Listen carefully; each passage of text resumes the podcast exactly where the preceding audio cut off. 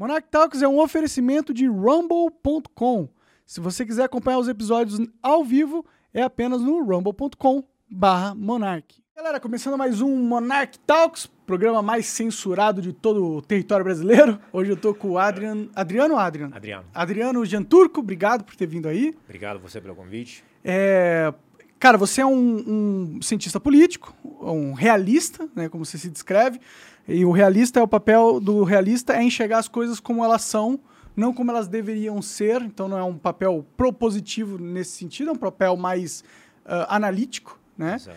E a gente estava conversando sobre o Estado aqui antes de, de, de uh, ficar ao vivo e você estava falando que uh, o mainstream do, do, da academia da ciência política considera o Estado como um bandido estacionário. Sim. Me explica um pouco mais aí, que você estava no processo, eu queria entender mesmo. Assim, eu entendo que é, é um termo meio forte, que soa de forma negativa, né?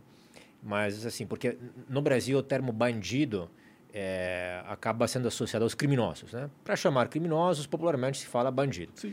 Na verdade, assim, bandido é um termo que no mundo inteiro identifica, mais ou menos para as pessoas terem uma ideia, é tipo cangaceiro.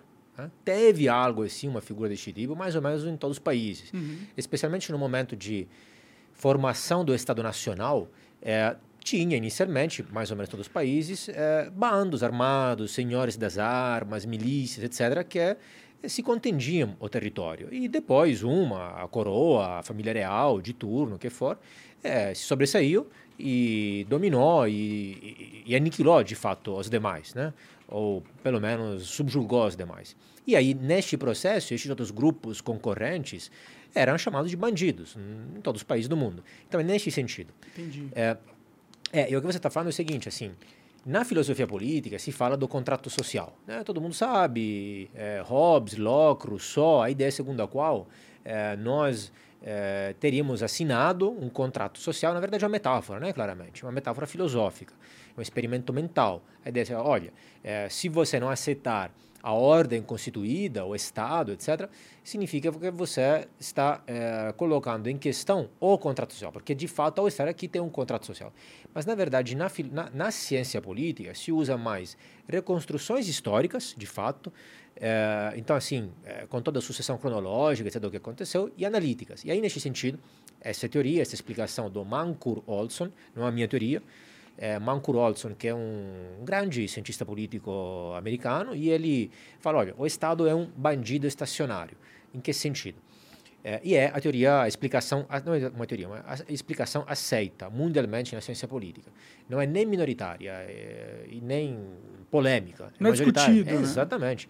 E a explicação é a seguinte, é, mais ou menos em todos os países, o que aconteceu? Vamos imaginar é, épocas mais primitivas, né? Então, você tem um, um, comércio no qual você tem vários grupos, é, bandos, clãs, é, etnias, etc. Cada um vive no seu vilarejo, etc. E aí, um vilarejo, alguns vilarejos são atacados por uma série de criminosos nômades, bandidos nômades. São atacados uma vez pelo grupo A, pelo grupo B, C, D, etc. E gradualmente, o que acontece? Alguns desses grupos começam a se instaurar de forma frequente e regular. Por quê? Porque não é tão eficiente você, entre eh, os bandidos, você ter que viajar de, de vilarejo para vilarejo e saquear todas as vezes vilarejos novos, etc. É custoso isso. Você perde vidas, né? Exatamente. E, e ao mesmo tempo, até do ponto de vista do saqueado, da vítima, não é tão eficiente ser saqueado, é um pouco mais eficiente é, ser saqueado pelo menos por um grupo regular, sempre o mesmo, de forma constante, etc. Uhum. Então, é, com o qual, mais ou menos, se, se, se chega em um pacto, né? Do tipo, olha, é, me poupe a vida, eu te entrego o tesouro, dinheiro, é, metais preciosos, a mandioca, o que for, etc. Alguns, é, alguns indivíduos eles são levados para ser escravizados, etc. Mas me poupe a vida, pode voltar, ok? Eu vou, não vou resistir, não vou pôr resistência. Você pode é, pegar esses recursos que depois gradualmente viram formato de tributo, de impostos. Mas por favor, me protege dos demais, porque senão não dou conta de pagar de dar recursos para todos os outros. É melhor você me proteger para ser mais produtivo e você pra ter você. mais o que saquear. Né? E aí você me protege, você protege a galinha dos ovos de ouro, né? Uhum. E eu sou protegido, então eu pago, sou subjugado de fato, mas ao mesmo tempo recebe alguma forma de proteção. Pode crer. E aí os bandidos nômades viram bandidos estacionários. E aí lá surge o Estado. Depois há uma, uma dinâmica de, de assim, o Estado se torna mais complexo, evidentemente, né? Tendo uma estrutura, uma estratificação social bem mais complexo. Mas é engraçado você estar tá explicando isso aí para mim, porque muitas das pessoas com que eu converso, elas têm uma percepção da, da, na, da, da origem do Estado bem diferente dessa. Como a percepção das pessoas normalmente é: não, as pessoas é, descobriram que estava sobrando comida e aí eles queriam negociar e aí precisava de alguém para intermediar as negociações e aí precisava de alguém para fazer a segurança. Então a sociedade foi uh, naturalmente desenvolvendo estados em todos os lugares porque eles precisavam disso para organizar a sociedade e proteger tal. Eles não usam essa. Eu tendo a acreditar mais na parte do bandido estacionário, entendeu? Porque faz sentido. A não ser que você tenha uma nação, né, uma tribo que tenha o poder de resistência a esses bandidos. É, neste sentido, talvez essas explicações não são, não sei, não são necessariamente contraditórias, talvez se complementam. Uhum. Por exemplo, eu mesmo no meu livro falo tanto do Mancur Olson, que é a explicação aceita, e também do, que é mais analítica. Aí, para dar uma reconstrução mais histórica, eu uso, por exemplo, um livro que é muito famoso, se chama O Estado, de Franz Oppenheimer, que ele mostra exatamente em termos de sequências cronológicas, em seis etapas. E algumas etapas são mais ou menos isso que você está falando, ou seja, uma vez que eu. Aí por que eu falo que se complementa? Quando o bandido estacionário fica estacionário, ou seja, fica aí acaba vivendo praticamente ou no mesmo lugar, na mesma aldeia, no mesmo vilarejo, ou próximo, né? E aí se, se, se juntam eh, em, algumas ocasiões. Obviamente há um processo do ponto de vista sociológico das pessoas, as pessoas se misturam, de fato, né? E aí inicialmente eles se percebem como eh, dois clãs diferentes, por exemplo. Mas gradualmente vão se misturando, vão eh, casando, se reproduzindo, etc. Então, a segunda, terceira geração não será mais a etnia A, a etnia B será a etnia X, por uhum. exemplo. E aí eles mesmos não vão nem mais notar, ah, olha, nós somos subjugados pela etnia B. Mas eles mesmos vão pagar impostos para a elite política lá daquele momento, que, que vão pertencer, evidentemente, à mesma etnia. Uhum. Então, aí surge isso que você está falando, ou seja, há um surplus, um excedente de comida, eh, de recursos, começa o artesanato aí para poder comercializar, etc. E tal, surge uma, uma, uma, uma, uma hierarquia, uma pirâmide na, na sociedade e essas pessoas, autoridades, eh, tomam praticamente essas, este papel, essas funções de distribuir, de organizar eh, o excedente da comida. A meu ver, não está em, em, contraste. Pode crer, as duas coisas podem ser verdades ao mesmo tempo. Não, faz sentido, faz sentido. A, a percepção que eu tenho dos, dos estados atuais, né, são de que eles são bandidos estacionários mesmo, porque a relação que eles têm com para com o povo é totalmente parasital e por mais não garante a proteção, né? Que se fosse aquele pacto antigo já foi quebrado nesse sentido, porque o Brasil é o país com mais homicídios de, de a, a, armados do mundo. Ele fica na frente dos Estados Unidos, né? Então, isso aí falhou. E eles não estão levando o país numa direção de, de, de, aumento de produtividade ou de crescimento econômico, né? Então, nesse, dessa forma, eles só são mesmo bandidos que estão ali para sugar os, as riquezas que a gente produz e ainda dificultar a nossa vida, né? Então, eu tento é. acreditar em você quando você explica essa origem aí. Não, não é nem eu, repito. Não, tomara acreditar na, na ciência política, tá ligado? é, é assim, é, atenção, que a coisa interessante, quando eu é, explico essa explicação do Manco Olson, alguns tendem a pensar, ah, esse aqui é um papo anarquista. Eu não sou anarquista. Além disso, Mancur Olson eh, não é nem anarquista nem liberal. Ele é um neocon, um conservador, Sim. praticamente. E não está falando no sentido de querer acabar com o Estado. Né? As pessoas têm que entender que quando você descreve uma coisa, se você fala que o câncer é câncer, é, não significa que você está falando bem ou mal do câncer. Uhum. Se você está falando que um paciente tem câncer, não significa que você está falando que quer que o paciente morra. Está uhum. é, descrevendo a realidade. Uhum. Okay? Então, ele não quer que o Estado acabe. É, até porque ele, repito, não é anarquista.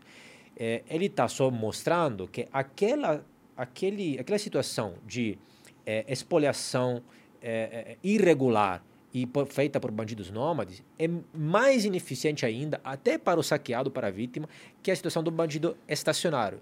Então, por exemplo, ao que se aplica isso muito bem? Uh, alguns países, por exemplo, africanos do norte da África, etc. Pensem, por exemplo, Primavera Árabe, Líbia, Gaddafi, Egito, etc. Tal. Tem alguns países que é, é, não tem um monopólio da força muito bem estabelecidos. E aí o que acontece? É, a ideia de alguns neocon conservadores americanos é que se você tem uma ditadura, é, Líbia, Egito, Síria, etc. É claro que o ideal seria a democracia. Mas se você tirar o ditador para tentar implementar a democracia, é muito mais provável que o país caia em guerra civil e aí depois um processo de fragmentação de senhores das armas, etc., é, tribos... Que foi o que aconteceu na maioria desses países exatamente, aí. Né? Exatamente, Na Líbia, por exemplo, né? hoje um país dividido. Quando caiu Gaddafi, a situação foi essa. Então, o argumento qual é? é olha, a, a ditadura, o argumento dele, a ditadura é melhor que a anarquia, que a anomia total, que é, é esse processo de fragmentação de guerra civil. Uhum. Primeiro é isso. Primeiro é o caos. Depois vai para a ditadura e depois, eventualmente, pode, claro, o ideal, ir para a democracia. Entendi, entendi. Pode crer. É que como que você analisa, meio que mudando de assunto, mas fiquei interessado na hora que você falou do, desse, desse país aí, como que você analisa o papel dos Estados Unidos é, geo, geopoliticamente em relação dele realmente ignorar os, os conselhos dos conservadores lá e começar a fazer regime change em todos os países que ele pode para tentar ser meio que a polícia do mundo. Você tem essa visão sobre os Estados Unidos? Como é a visão da ciência política e também do Adriano? Sim, sim. Não, interessante. Pois é, é, historicamente isso mudou, né? Porque os Estados Unidos antes, bom, antes não era nem potência, etc. Mas assim, é, antes tinha um papel mais isolacionista. Né? Antes quanto? Basicamente, Quando? basicamente até a Segunda Guerra Mundial ainda tinham feito alguma intervenção, etc. Mas assim, foi com a Segunda Guerra Mundial que eles assumem este papel de protagonista mais que a, Ingl... mais que a Grã-Bretanha e de lá virou este policial do mundo chamado. É, então, essa ideia de intervir de vez em quando em alguns países e para fazer, para fazer é, transição de regime. É, exato. Na ciência política se entende que a transição de regime é muito complexa já por si só. E nem sempre dá certo, entre aspas. Certo se considera assim, o desejado, né? ou seja, um processo de democratização. Um país que sai de uma ditadura e se democratiza. Nem sempre dá certo, porque tem uma série de dificuldades. Então, é, às vezes, quando cai uma ditadura, pode recair numa outra ditadura ou até pior. Né? E um dos fatores que complica é quando há uma intervenção externa, de uma potência externa. Geralmente, nesses casos, é muito raro que dê certo e que o país se democratize. Uhum. Por quê? Certo ou errado que seja, mas grande parte da população geralmente enxerga aquela intervenção como ilegítima. Então, que foi o caso, por exemplo, de Gaddafi. Uhum. Né? Ele foi tirado de fato pela intervenção de países, de países eh, estrangeiros, Estados uhum. Unidos, França, etc. E, por quanto ninguém goste muito de Gaddafi, né? mas assim, é o que aconteceu. Então, não foi visto como um processo eh, legítimo Natural da do país. Sociedade, né? Exato. Né? Então, já é difícil por si só. Ao ponto que você, eu diria, a prova mais recente é a Primavera Árabe. De uhum. todos os países da Primavera Árabe, Líbia, Marrocos, Tunísia, Egito, Síria, qual hoje está melhor que antes? Nem há nenhum. Se bobear, só a Tunísia e nem isso. Sim, sim. Nem Eu vi umas fotos, acho que do Irã em 1970, não sei se era Irã ou, ou o Afeganistão. Os dois. E, e, e as, tinha moças andando é, sem o hijab, num, num contexto bem ocidental, numa rua toda limpa, nos prédios bonitos. Né? Parecia uma, uma, uma sociedade que estava indo bem, tá ligado? No passado. É, não, nem é tão pouco tempo, 50 anos atrás. E agora você vai lá, tá completa destruição, né? Pois é. E por que, que você acha que, mesmo sendo essa visão que você deu, é, talvez seja a sua e também da ciência política, sabendo disso, tendo a academia ciente disso, por que, que você acha que nesses últimos lá, 30 anos os Estados Unidos teve uma postura tão intervencionista, tão imperialista nas outras regiões? Não, bom, primeiro existem sobre essa questão aqui existem também posições diferentes, né? E, e às vezes o que acontece é, é claro que tem alguns planos por aí, especialmente das grandes potências, mas nunca é, tudo fica sob controle. As coisas saem do controle. Então, às vezes, os países se encontram numa situação na qual não queriam estar, mas estando acham que tem algumas responsabilidades de fazer alguma coisa. Então, por exemplo, veja o caso da Síria atualmente. Né? caso da Síria, que também foi um país que é, começou o processo da Primavera Árabe, mas onde o regime, o regime de Assad, em lugar de perder, conseguiu manter o controle, claro, com a mão pesada. Uhum. E aí, de fato, lá hoje tem uma guerra por procuração entre Estados Unidos e Rússia, que, é, é se, se, se, que lutam é, indiretamente né? na Síria e outros atores, etc. Então, Ucrânia. Exa aí o que acontece às vezes é que não é exatamente na esperança que o, que o regime daquele país possa melhorar, mas é para evitar, por exemplo, que outra potência, por exemplo, a Rússia ou a China, é, ganhe controle. espaço, ganhe, ter, ganhe território. E aí, por esse, por esse motivo, às vezes, os Estados Unidos intervêm. Mas, sim, sim, mas é porque há uma disputa. E é o argumento do, de, da, que muitos que defendem o posicionamento do Putin ah, não estou falando que eu defendo, tá, galera? Mas eu sei que existe esse argumento, estou só expondo aqui porque eu quero, quero saber a opinião do Adriano. É, que ele foi forçado a tomar uma medida mais drástica porque houve um expansionismo da OTAN via Estados Unidos e Europa que visava isolar a Rússia e conseguir assegurar assim um controle mais hegemônico uhum. das políticas globais. Então, primeiro, eu acho que neste caso é importante falar que é tentar compreender as razões do outro não significa concordar e justificar, que é o que você falou. E é importante compreender, porque senão não, não há solução. Como é, que combate, né? Se você não sabe o que o inimigo está fazendo. Se você fica na sua bolha e sem entender o lado do outro, isso até nas relações pessoais, né? Sim. né? Com a esposa, com os filhos, etc. Ainda mais quando é mais complexo, nas situações macro. Sim. Então, pois é, este é um ponto de vista. É, ao ponto que tinha autores que previram, por exemplo, a guerra na Ucrânia. Mersheimer é um internacionalista, um autor das, das relações internacionais, contemporâneo, vivo ainda, etc., um professor americano, que já, é, já anos atrás escreveu e falou em algumas entrevistas, palestras, é, que ia acontecer isso. Por essa, exatamente, por essa expansão da OTAN é, ao leste. Agora, isso não significa que ele está justificando a, a reação inter... do Exatamente, mas está alertando. Olha que, sabendo como as grandes potências ou médias potências é, costumam atuar, isso é previsível. E, assim, foi, na verdade, eu costumo dizer que foi a guerra mais previsível da história, talvez. Porque, na verdade, todo mundo sabia que ia acontecer, que ia ter aquela guerra. Foi tão é, é, telegrafada essa guerra, telefonada, avisada, que a Crimeia foi tomada anos antes, por uhum. exemplo. Então, não foi totalmente de repente. Primeiro foi tomada a Crimeia então, eu acho assim, que é, é previsível, era imaginável, por este motivo, porque se sabe que as grandes potências, quando outra potência chega próxima, costumam se comportar dessa forma, mas acho que cabe, quando tem mortos em questão, acho que cabe um julgamento moral. Aí é meu, claro, pessoal. A meu ver, não justifica, evidentemente. Né? Não é porque seu inimigo, assim, veja, quem é que queria, assim, ah, a OTAN está se expandindo. Sim, mas atenção, a OTAN não estava obrigando a Ucrânia, te obrigo a entrar na OTAN. Era a Ucrânia que queria entrar. Mas era a Ucrânia que queria entrar? Claro. E o, as guerras híbridas? Sabe, sim, sabe por quê? Sim. Por exemplo, ah. antes, inclusive, foi um efeito colateral, é, uma consequência não intencional, backfire, da mesma guerra na Crimeia. Tem pesquisas de opinião que mostram que antes da guerra da Crimeia, só 20% da população da Ucrânia tava, queria, queria, queria entrar na OTAN. Depois, 80%. Entendi. Mas é claro, que é a mesma coisa que agora aconteceu com Finlândia, por exemplo, Estônia, eh, Moldova, que, que querem entrar na OTAN. ameaçados né, pela Rússia. Exato. Então, assim, quem está querendo entrar na OTAN, assim, são os países que querem entrar na OTAN, não é a OTAN que quer entrar nesses países. Mas, é, mas, já, mas já... Mas eu vi, é que, tipo, quem veio o ovo, quem veio antes, o ovo ou a galinha, né? É, eu acho que foi feita toda uma construção geopolítica de propaganda e de, de espionagem, de sabotagem, de tudo mais, para conduzir os ucranianos a essa posição, né?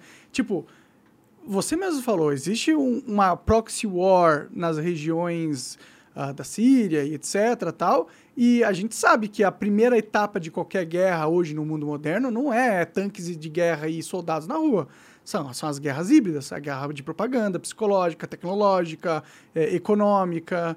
Então, essa, é, esses fatores dessa, da guerra, que não são esses fatores de violência, mas são fatores, um, outros tipos de, sub, de subterfúgios, eles já estavam sendo aplicados na Ucrânia pelos Estados Unidos e também pela Rússia. Então, é, falar que qualquer coisa que aconteceu ali foi a decisão do povo ucraniano é difícil, porque eles são meio que uma formiga num, num furacão entre duas grandes potências mundiais, né?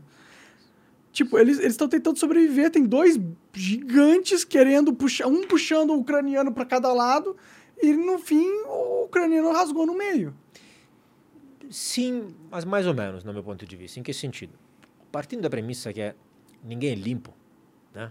É, ninguém é perfeitinho, todo mundo tem esqueletos no armário e o mundo ideal não existe.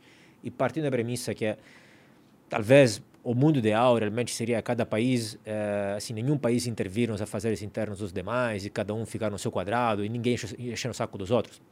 Este mundo não existe. Neste mundo você tem países que interferem diretamente, indiretamente. Tem Todos, né? Todas as grandes exato. potências interferem. Né? Exato. Tem Menos o potência- Brasil. O Brasil é o interferido. Né? Às vezes interfere, né? Só que é positivamente, dando um porto ali para um país na América Latina, dando uns bilhões ali para outro. A gente é muito bonzinho geopoliticamente falando. É, mais ou menos, mais ou menos. Mas assim, é, então assim, o que quer dizer? Que nessa época histórica, obviamente existem essas grandes potências, a potência principal é os Estados Unidos, etc. Ok, só que, posto isso, e repito, nenhum dos dois lados é limpinho, que existe também uma diferença entre um lado e o outro. Substancial, diria. Né? De poder, É, se diz? Não, não, Ou de, de, de de- ideias? Tem um que é bem menos pior que o outro lado. Né? Então, se hoje, se essas... é, Você acha que tipo, os Claro. Estados Unidos é bem, bem menos pior do que a Rússia? Com certeza. Por quê? Por quê? Como Não, interessante. Você não acha? Eu acho que é bem relativo essa, essa Sério? análise, assim.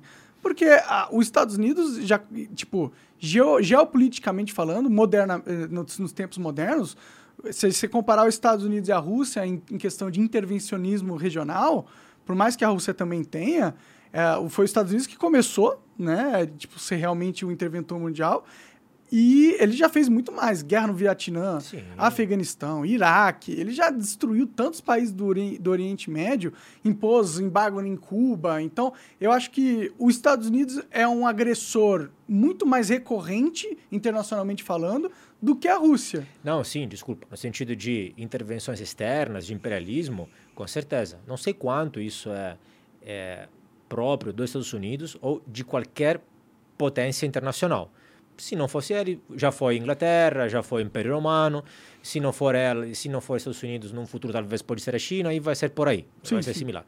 O que estou dizendo é assim, se você for um país, a Ucrânia ou qualquer outro país, podendo escolher, o ideal é ninguém te encher o saco e soberania nacional e você ficar lá em paz, etc. Mas tendo que escolher se posicionar no xadrez internacional, com certeza você ficar sob o guarda-chuva americano, europeu, ocidental, é, provê muitas mais liberdades para as pessoas, e não é perfeito, mais liberdades individuais, mais prosperidade, mais direitos humanos, mais, mais respeito aos direitos humanos, que é do outro lado. Isso com certeza. Até termos- Será? Sim. O mesmo Estados Unidos Não, que dropou gás mostarda no, no, Desculpa? no- O mesmo Estados Unidos que dropou, é, dropou, é, tipo, jogou gás mostarda no Vietnã. Deixou. é, eu, não sei, eu não tenho essa visão do- do- dos Estados Unidos bonzinho, não. Ou, ou, Não, essa, ou essa democracia de que garante as liberdades individuais. Tipo, hoje em dia, o maior ataque às liberdades individuais, que é o ataque à liberdade de expressão, ele foi patrocinado pelas grandes corporações americanas. Não, assim, mas, mas acho, entendo o que você quer dizer. Em parte concordo, mas acho que é mais outra dinâmica que está presente também, porque assim, são vários níveis de análise, né? Então, como é uma sociedade, por ser uma sociedade mais próspera, comparado, por exemplo, à Rússia ou outras sociedades, e aí uma sociedade mais estratificada, mais complexa, mais sofisticada, etc., você tem mais dinâmicas ainda. Exatamente por ser mais uma sociedade mais aberta, aí você tem mais grupos atuando dentro. E você tem corporações, tem grandes empresas, eh, você tem grandes empresários que eh, patrocinam a agenda X e ao mesmo tempo a agenda Y, e algumas, obviamente, eh, Tem a têm mais sucesso e outras menos, né? Uhum. Claro, assim, al- algumas conseguem mais, outras menos. ISG, Agenda Woke. Exato. Não, concordo plenamente, mas assim, por que você não vê isso em outros países, como Rússia, China, etc? Porque o regime nem deixa, nem deixa. Então, assim, os opositores do regime, assim, eu acho que tem algumas coisas que são é, interpretações, algumas que são opinião, outras que são é, realmente bem subjetivas, mas existem alguns rankings internacionais, por exemplo, de respeito dos direitos humanos, por exemplo, da liberdade de imprensa, liberdade Mas não foi os Estados Unidos que caçou o Snowden pra caralho? Sim. Teve que ir pra Rússia se Não, claro. refugiar. Claro. É, é, prendeu o Brad, é, Brad Manning, é, prendeu, torturou ele na Não, cadeia. mas vamos lá, de novo. Mas eu- puniu um, em um bilhão o Alex Jones. Na verdade, está chegando a um trilhão porque ele falou alguma coisa. Tudo bem que ele falou merda mesmo, mas falou alguma coisa no país que tem liberdade de expressão Sim. e está sendo punido por um bilhão, tá Não, ligado? mas atenção, veja. Eu, eu, eu falei desde o começo que ninguém é perfeito, ninguém é limpinho, nem lá, certo? Só que existe uma diferença entre isso e morrer misteriosamente envenenado por polônio. Ou a oposição, mesmo no exterior. Ou a oposição ser é, imprisonada, por Mas você exemplo. acha que a CIA Ou não envenenou maior- ninguém? Sim, absolutamente. Não. Então, é que eu tô falando, eu não vejo tanta diferença assim, não, cara, entre os dois. Eu realmente não vejo. Eu acho que muito da nossa simpatia que a gente tem pelo Ocidente e pelos Estados Unidos vem da nossa criação cultural, pô. A gente já. Se a gente for para pensar, hoje a China já tem, tá tendo, em termos brutos, uma economia tão grande quanto a dos Estados Unidos. Não, mas espera, espera, espera, vamos lá. Em Claro termos- que o PIB per capita É, não é o mesmo, exato. tal, mas em, em termos de, de, de- de capacidade de financiamento, tanto que a, a Rússia e a China estão comprando ouro, estocando ouro pra caralho, e eles têm planos para usar o BRICS como uma plataforma de criar um, uma- um novo, um- uma nova, como que eu posso dizer isso? área econômica. É não só uma área econômica, mas um, um novo, uma nova OTAN, digamos assim. Eu sei que não tem a parte militar da coisa, mas um novo grupo de poder global que rivalize o grupo eh, ocidental. Porque se for para pensar, o grupo ocidental ele não tem mais o mesmo poder que ele, que ele tinha nos últimos 100 anos, entendeu? Antes você tinha uma, uma China pobre, uma Rússia pobre, um Irã pobre, tu- todo mundo era pobre e a diferença entre poder dos dois blocos econômicos era muito diferente. Mas agora mudou isso. A China e a Rússia estão Sim, chegando. não, isso com certeza. Mas eu continuo na minha visão assim. Existe uma diferença substancial. Repito, ne- nenhum dos, dois- dos dois lados é perfeito. Mas veja, no Ocidente, você não tem apedrejamento por, adul por, adul por adultérios. Você não tem homossexuais jogados dos prédios. Você não tem crianças cristãs queimadas vivas numa gaiola. Você não tem. Você mesmo citou antes, por exemplo, a Síria e, e- e Afeganistão, eh, que antes eram sociedades mais livres, onde as os direitos das mulheres, por exemplo, eram mais garantidos. Com certeza não perfeitos nem lá nem na época, mas, mas bem mais que hoje. Por quê? Porque hoje fora, de novo, num processo de volta para a escuridão, para a sociedade fechada, para toda essa- graças aos Estados Unidos. e graças à Rússia também. A Sim, guerra é verdade, Afeganistão é verdade. também foi dos dois, É uma verdade. outra guerra por procuração. É verdade. Assim, o, cida, o cidadão médio que vive sob, dentro de um daqueles países ou sob a influência de, vive um grau de liberdade bem diferente. Claro, longe do ideal, concordo absolutamente. Mas é, aqui, aqui acho que você concorda, é, onde você vê isso? Você vê isso, vamos deixar assim de lado, tipo, nossa opinião. Mas assim, os fluxos migratórios. De onde para onde as pessoas vão? As Sim, pessoas sim. vão embora de Cuba para Miami, as pessoas iam embora do, de Berlim Leste para a Alemanha Ocidental. Pode crer. Então, é incomparável. Sim, sim. Eu, eu acho que como, como pessoa, assim, eu prefiro morar nos Estados Unidos do que morar na Rússia, assim.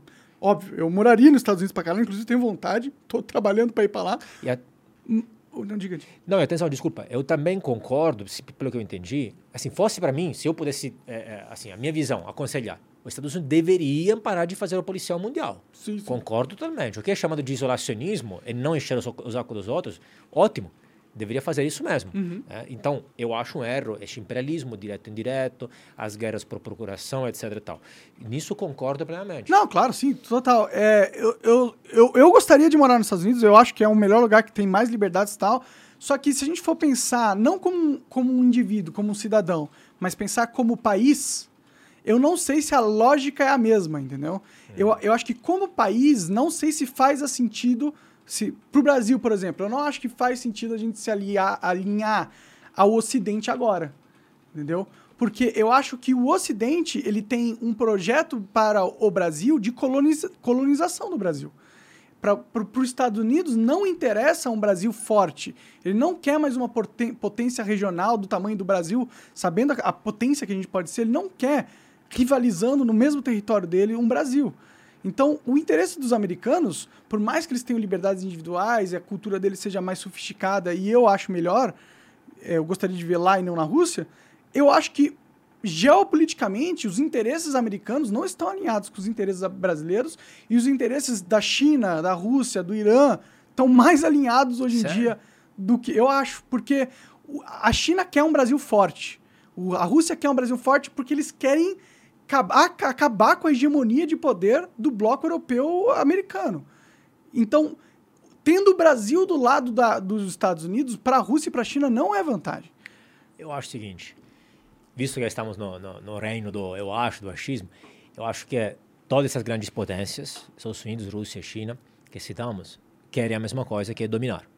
Acho que é, como você falou, a China não quer, assim, assim falou, acho que a China não quer o Brasil forte, a China quer dominar ou tirar do lugar os Estados Unidos, ou chegar a rivalizar com eles.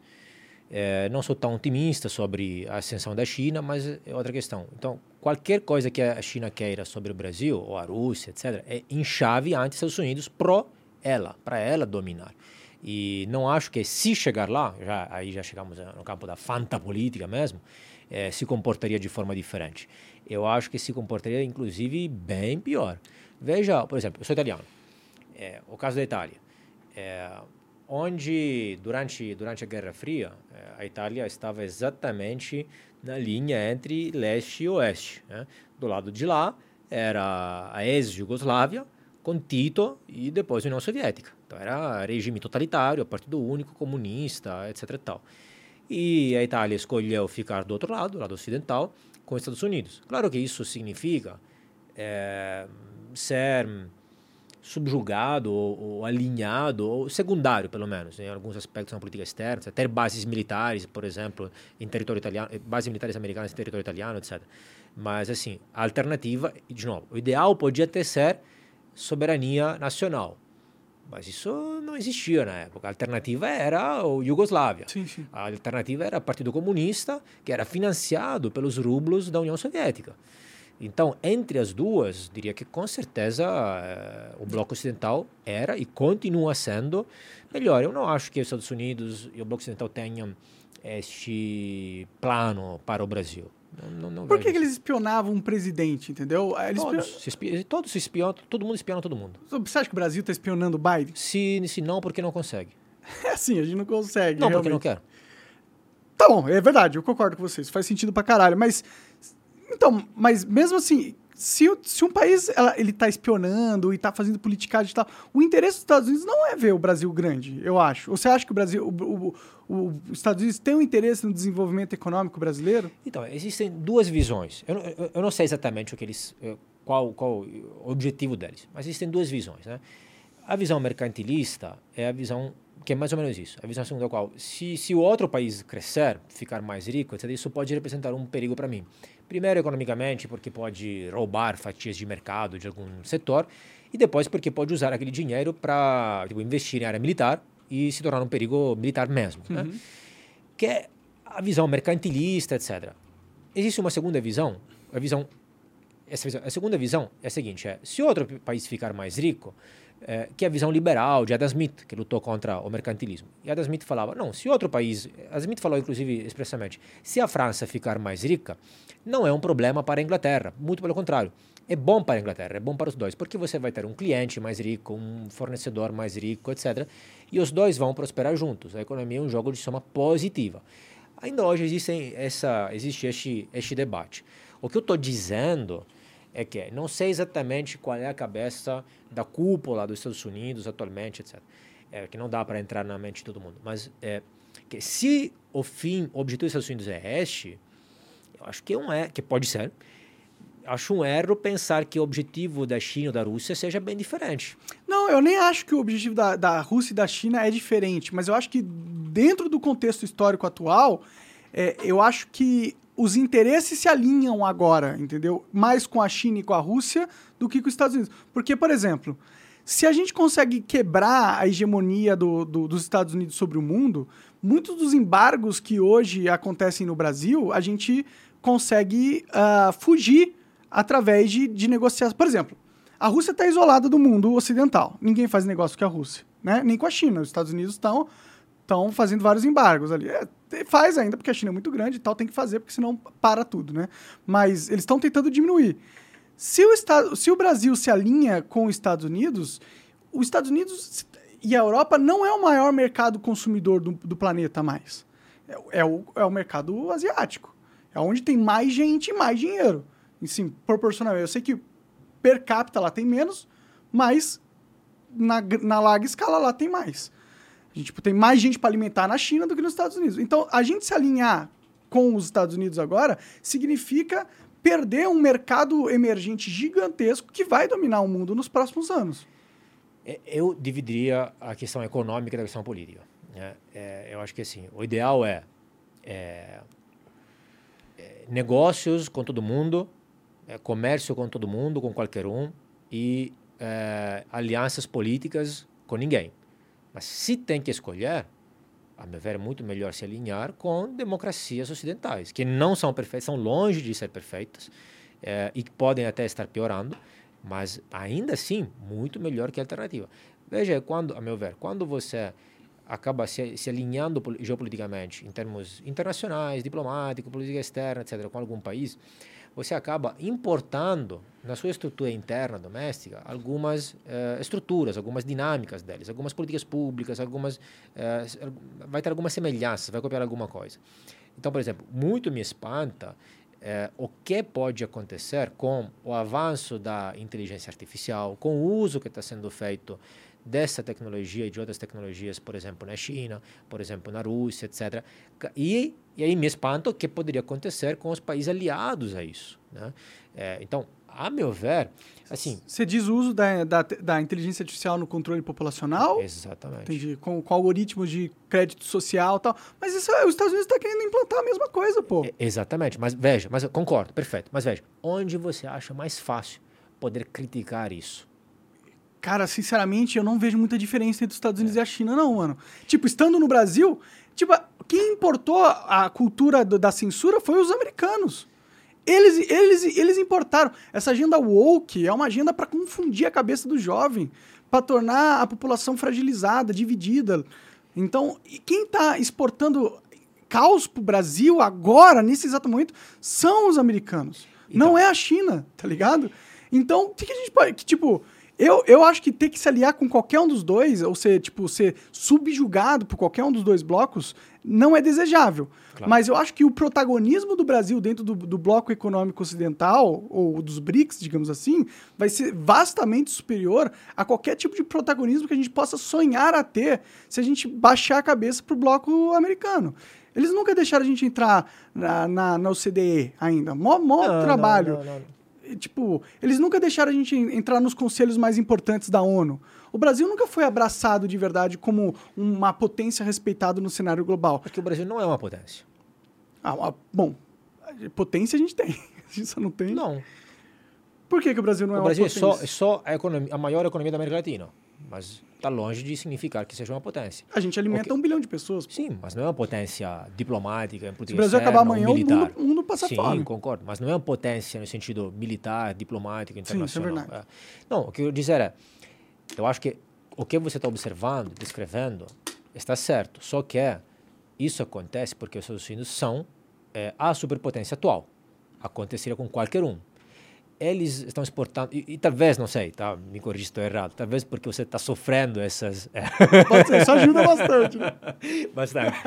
É, é, as consequências dessa cultura woke que você está falando, etc. Tal. É, mas assim, essas, essa, essa cultura woke, por exemplo, e concordo, que coloca caos, que divide, etc., é, é uma dinâmica é, prejudicial, concordo, mas que é, é espontânea dentro de um sistema mais livre que o outro. Nos outros países. Você acha que é espontânea mesmo? Tam, também. Você não acha que foi financiado, planejado? É, as duas coisas não estão em conflito. Veja. É que espontâneo tem... meio que você pressupõe uma naturalidade da ideia, não, como não, se ela tivesse não, nascido da, da própria cultura é, americana. É, assim. É, é, em parte é, são as duas coisas. É, na sociologia se mostra como nascem os movimentos sociais. Né? Como nascem os movimentos sociais nascem por fatores internos à sociedade, de baixo para cima, voluntários espontâneos, é, naturais, entre aspas, e também por alguns atores, às vezes empresas, ONG, ONGs, ou mesmo políticos, ou movimentos internacionais que tentam é, controlar as redes desses movimentos sociais. O ponto qual é? Então, que você enxergue, que tenha financiamentos, etc., com certeza. O ponto qual é? Não é que não tem. Ninguém fala que não tem. O ponto é que tem financiamentos, tem organizações para qualquer coisa. Para a cultura woke, como para outras. O que quero dizer? Assim como Soros e outras empresas é, financiam essas coisas, e é fato, é verdade, né? não é teoria da conspiração, existem também empresários é, que financiam iniciativas conservadoras, e existem aqueles que financiam iniciativas liberais também.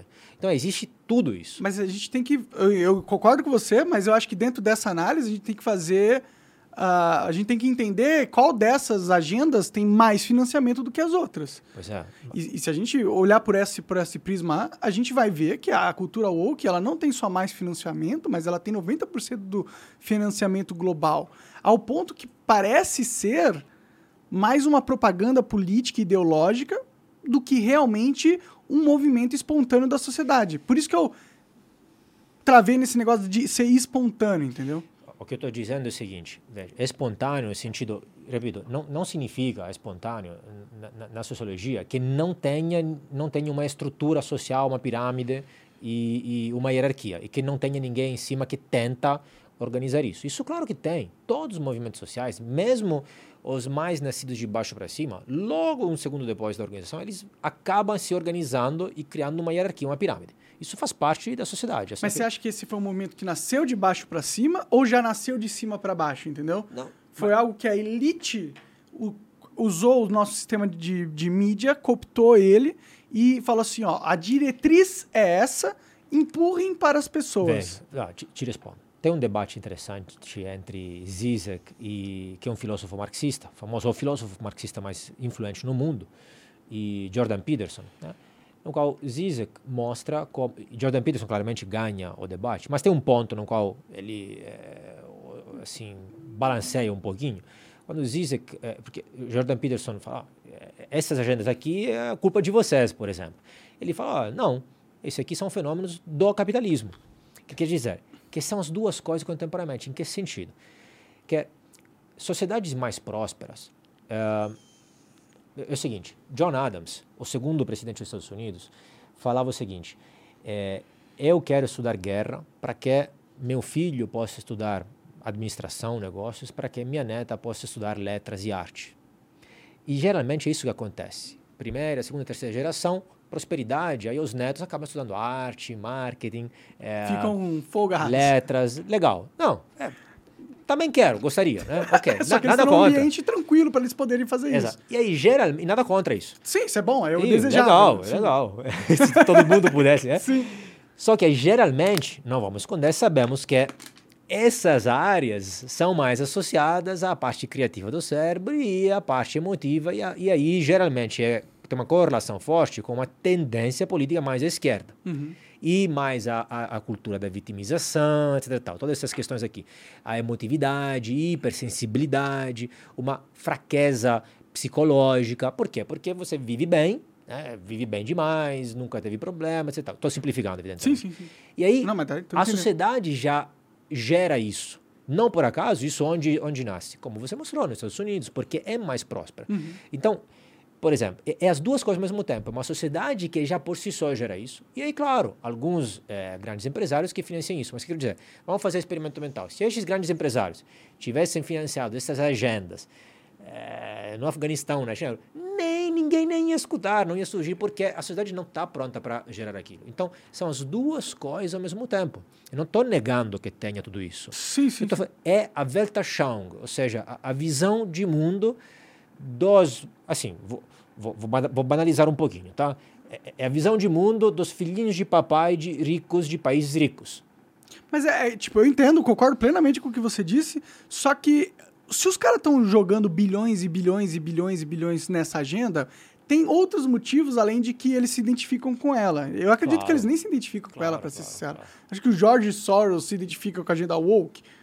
Eu vi umas histórias do George Soros. O cara é um sobrevivente, ele não é não é uma pessoa frágil, tá é, ligado? É, é, é então ele, ele não se identifica com essa parada. Então ele tá usando essa agenda porque essa agenda cumpre um papel político para ele. Ou seja, ele certo. acredita que através dessa agenda ele vai ter mais poder. E da onde, por quê? Por que, que essa agenda garante mais poder ao Jorge Soros? Por quê? Ela desestabiliza a sociedade, criando uma, uma, uma rivalização entre dois grupos dentro da sociedade e permite então para que as pessoas que querem controlar a sociedade possam fazer isso sem com que a sociedade se preocupe com elas, porque elas estão mais preocupados em destruir uns aos outros. Concordo plenamente. Aqui concordo. Pode crer, pode crer. Não. não a meu ver, o ponto é que é, até, até a China está enfrentando algumas dessas questões. Por exemplo, recentemente, eles proibiram, aí é, estou relatando o que está acontecendo lá, tá? Proibiram é, uma certa exposição de, tem que tomar cuidado em como você fala, de é, homens com figuras e o aspecto, segundo eles, excessivamente feminizado. E, por exemplo, jogadores famosos ou hum, cantores, etc., com tatuagens, etc. Tal. Porque eles têm medo, ou querem evitar, de fato, este tipo de cultura, ou a cultura nem-nem, não estudar, não nem trabalhar, ou uma certa fraqueza. Eles acham que isso fragiliza os jovens chineses. Só que isso é feito, obviamente, como? De forma obrigatória, partido único, totalitário. Exato. Então, eu acho pior ainda. É, as democracias, por ser sistemas mais livres, mais abertos, mais em comparação aos outros, geram exatamente mais dinâmicas deste tipo. E nem todas são necessariamente positivas, concordo, como este caso aqui, que podem ser negativas, mas dentro da democracia mesmo, tem os germes para, no longo prazo, poder, não é uma garantia, superar isso aí. Agora, nos outros sistemas, não tem como isso. Porque o sistema, o que acontece? Um sistema mais rígido, mais monolítico, ele resiste no curto prazo, ele, ele reprime isso assim na força, na marra, mas segura por um tempo, mas depois explode. E aí não tem como. A democracia consegue se adaptar melhor a isso e internalizar melhor essas coisas. Então, mesmo assim, ainda assim, eu é, sou mais confiante é, sobre este sistema. É, não, eu acho que se for análise do que a gente prefere para a gente, uma democracia ou uma ditadura, claro, sim, sim. Eu prefiro uma, uma democracia, né? Mas eu não sei se a, a gente vai resultar numa democracia se alinhando com os Estados Unidos, entendeu? Eu não sei se eles querem que a gente vire uma democracia de verdade. Porque hoje em dia a gente não é uma democracia.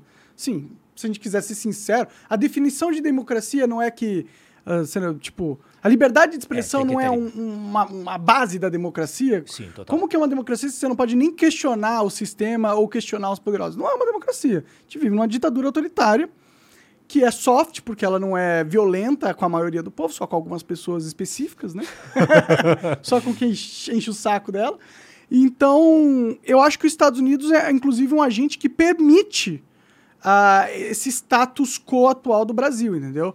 Veja como uh, todas as vezes os Estados Unidos se alinhou a proteger a candidatura do Lula e, e, e fez questão de manter o jeito que está indo as coisas, entendeu? Mas, cara, não é que eu discordo. O ponto é, veja, é... essa democracia é muito imperfeita, no mínimo. O ponto é que na China nem existe o conceito de democracia. Nem existe o conceito de eleição popular. Mas não o nome deles não é República Social Democrática da não, China? Pode ter. Estou falando da palavra, sim, não sim. o conceito. Se você falar com os chineses sobre eleições, não sabe nem o que é. As eleições são aquelas coisas que ele vê dentro do partido uma vez cada quatro anos, ponto. É, eles votam, não as pessoas. Não, não existe nem o conceito de direito humano, não existe nem o conceito de privacidade. Não existe nenhum conceito de, de não só de liberdade individual, de indivíduo. Então, ainda nós podemos criticar, mais ou menos, é, porque pelo menos existe é, este conceito. Lá, os poucos que, que tentaram colocar estes conceitos foram basicamente trucidados. E concordo, fato, que liberdade de expressão é um dos pilares é, necessários, fundamentais, primeiros, assim, básicos e fundamentais da democracia. Com certeza, democracia não é só votar cada quatro, cinco anos. Democracia é uma série de outras coisas, inclusive, e um dos primeiros pilares, liberdade de expressão. E concordo que estamos numa deriva autoritária no mundo inteiro, inclusive, diria, para ligar a coisa doméstica ao nível Pode internacional. Crer. O que nós estamos assistindo, mais ou menos desde 2016, o número de democracias no mundo diminuiu. Existem rankings internacionais que medem o nível de democracias. Né? Então, assim, se claramente há países que são claramente democráticos e outros claramente não, é, não sei, França, Suíça, Inglaterra, Estados Unidos e Coreia, Cuba, etc. Mas há uma zona, uma grande zona cinzenta no meio. E alguns desses países, então, se mede o grau de, de eh, democracia. E alguns desses países estão piorando o grau de democracia. Turquia, a mesma Rússia, que citamos aqui várias vezes, é, Venezuela, que já passou de ser uma democracia já faz tempo. Brasil, Estados Exato. Unidos. É. então, Europa. grau de democracia. Todo mundo. de democracia tá diminu- sim, sim. Vivemos numa época de diminuição do grau de democracia. Por que será que está acontecendo a diminuição do grau? É, é tipo, eu tenho uma teoria da conspiração que são é tudo planejado isso, entendeu? Eu acho que há uma, uma tentativa de minar o sistema atual mundial, de, é, local de todos os países, para que eventualmente se faça necessária a implementação de um sistema mundial de controle ah, político. Né? Eu acho que essa é a intenção. Os caras querem tornar a ONU uma, um parlamento mundial mesmo. Não, assim. não, não, não acho isso. Te, te explico por quê, na minha visão. É, bom, porque eu não acredito em teorias da conspiração, entre aspas. Não porque não haja teoria, porque eu acredito, eu concordo com a teoria da escola austríaca, que explica os fenômenos sociais. Eu acho que explica melhor, que é as conspirações. Em que sentido? Não porque eu acho que não existem conspirações. Eh, Assim, estou longe de ser um ingênuo. É, pelo contrário. Eh, geralmente sou taxado muito de cético, cínico, etc. Que, na verdade, cientistas políticos são taxados assim, né? Existem conspirações. O ponto é que existem várias conspirações. Então, eh, existem conspirações A, B, assim, simplificando, a conspiração comunista, socialista, fascista, conservadora, liberal, etc. Tal, várias. Eh, e, é claro, em cada momento, eh, uma se sobressai em cima das outras, como estávamos falando antes. Existe Com a- certeza. de- desculpa cortar Não, você. claro. Existe a conspiração globalista também ou, ou é só conspiração da cabeça das pessoas? Não, então, de novo, é, eu não gosto muito deste conceito porque parece exatamente que seja uma, um acordo em segredos, em, em- em quartos secretos, etc. E tal. É eu acho que seja segredo. Você vai Exato, no Fórum exato. Econômico Mundial e vê o que os caras estão falando, você fica assim, Exato, caralho, exato. que absurdo. Os caras querem acabar com 2 bilhões de pessoas nos próximos anos. Exato, mas Eles estão falando isso. Não, existe isso, mas ao mesmo tempo eu quero dizer, existe é o que eu chamo de Weltanschauung, a visão de mundo. E existe isso já desde antes. Se eu tivesse, inclusive, que pôr uma sucessão cronológica, eu falaria que é exatamente o contrário. O que quero dizer? Veja, por exemplo, vamos lá. Vou voltar a 20 anos atrás, quando eu estava na universidade. Todos os meus amiguinhos, coleguinhas daquela época, que tinham mais ou menos essa visão, com algumas diferenças de 20 anos atrás, A visão globalista, não? na visão social-democrata, Ah, entendi. socialista, algo por aí, ainda não, não tinha, não se usava, se usava esse termo para outras coisas. Mas Entendi. assim, foram trabalhar na União Europeia, no setor público italiano, em outros países, ONGs, no FMI, eh, na ONU, na OCDE, etc. Ok? E o resto vai mais para o privado, etc. Ou, na, ou vai na academia. Então, então, estes lugares já estavam compostos por pessoas, principalmente, claro que estamos generalizando, né?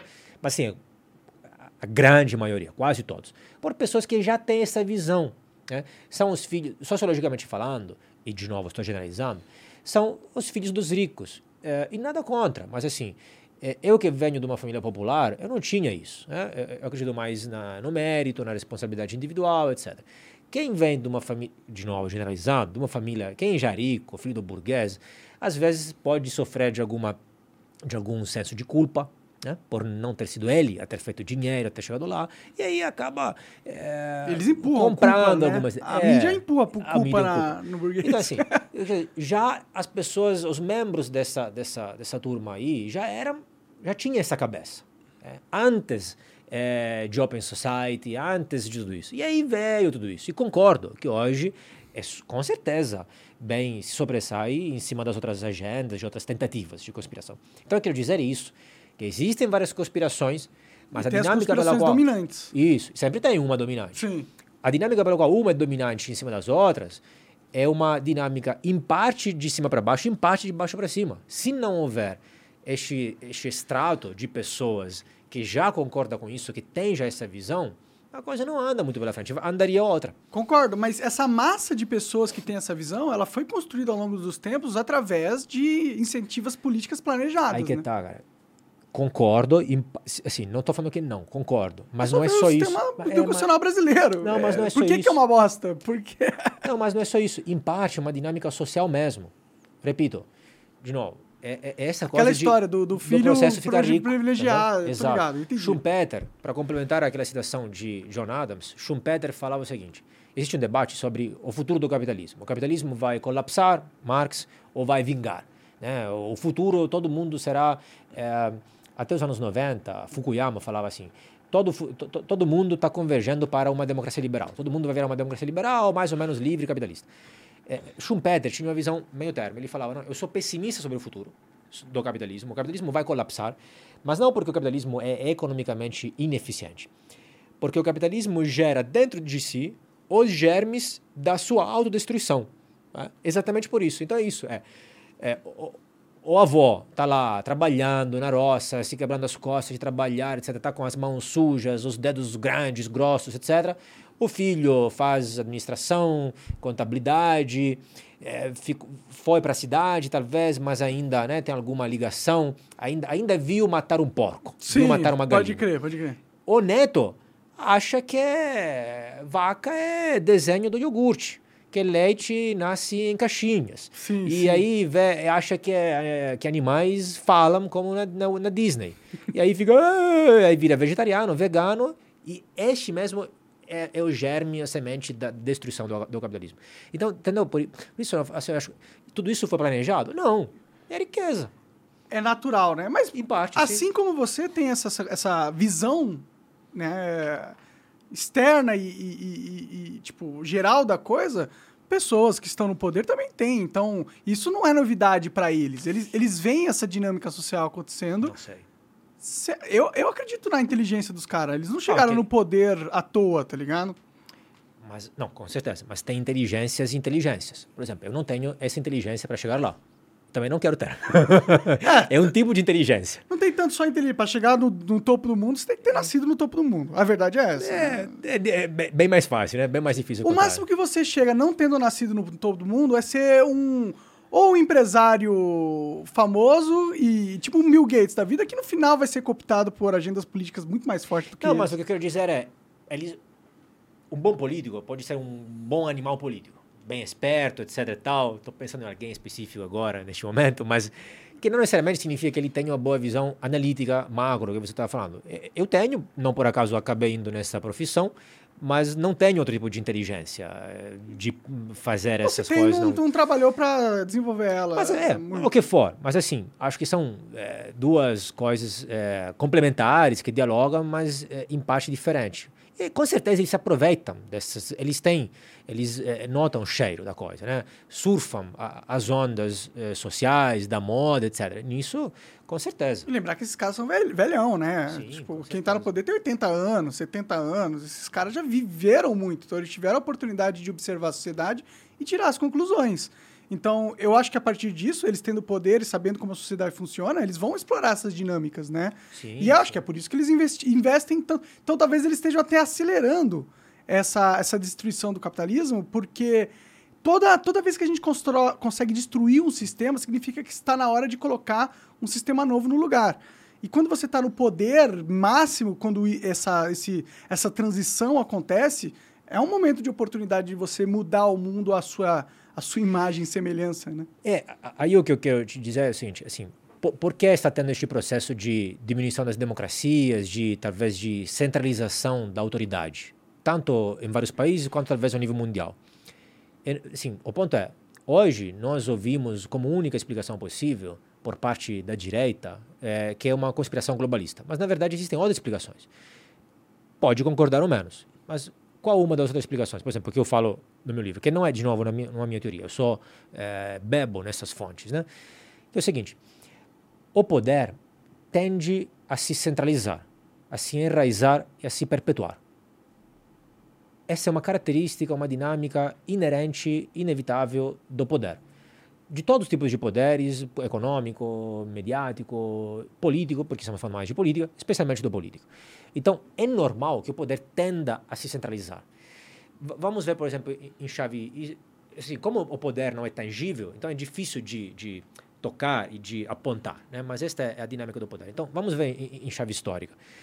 Do ponto de vista histórico, me parece que a história do mundo sempre foi história de impérios e não história de Estados-nações, como agora. e nisso, de novo, não é minha teoria, eu me baseio, eu concordo com o que Neil Ferguson fala, que é um historiador escocese. Sempre foi, a maioria da história sempre teve impérios. Império Romano, Império Chinês, Assírio e tal, blá, blá. especialmente o Império Romano que durou mais tempo que os demais. É, depois nós tivemos o colapso do Império Romano, Idade Média, que durou pouco, na verdade, e depois, com 1648, é, o Tratado de Westfália, aí gradualmente o nascente Estado-nação. O Estado, país como nós conhecemos hoje. Não, não quero tediar aqui o público, mas assim, Não, o, tá legal. o Estado. é. Só que todos nós, cada um de nós, nasceu depois do Estado. Então achamos que está lá, normal, tem o céu, a terra, o Estado. Na verdade, a teoria, a hipótese que Daniel Ferguson concorda é que estamos só num processo de transição para uma volta aos impérios. Então, está tendo um processo de concentração e talvez não vai ter um império só no mundo, mas dois, três grandes impérios, que pode ser Estados Unidos, China e Rússia, porque hoje falamos disso, ou pode ter alguns outros, e algumas grandes áreas de influências dominadas eh, por estes impérios, entre aspas, que com certeza vão ser diferentes do passado, eh, porque, porque tudo em parte é diferente, mas que vai ter também ao mesmo tempo algumas características similares. Então, eu acredito nisso, que estamos assistindo a um processo de transição do Estado-nação para uma volta aos impérios. Claro, não mais como Império Romano, com algumas diferenças. É um outro tipo de império. Mas ao que se deve isso, a meu ver? Não a um complô, não porque não tenha, mas o poder é assim. O poder tende a se centralizar. Veja do ponto de vista histórico. Império Romano, eh, Idade Média, depois teve o processo de Estado-nação, a Estado-nação, absolutismo, concentração ainda do Estado.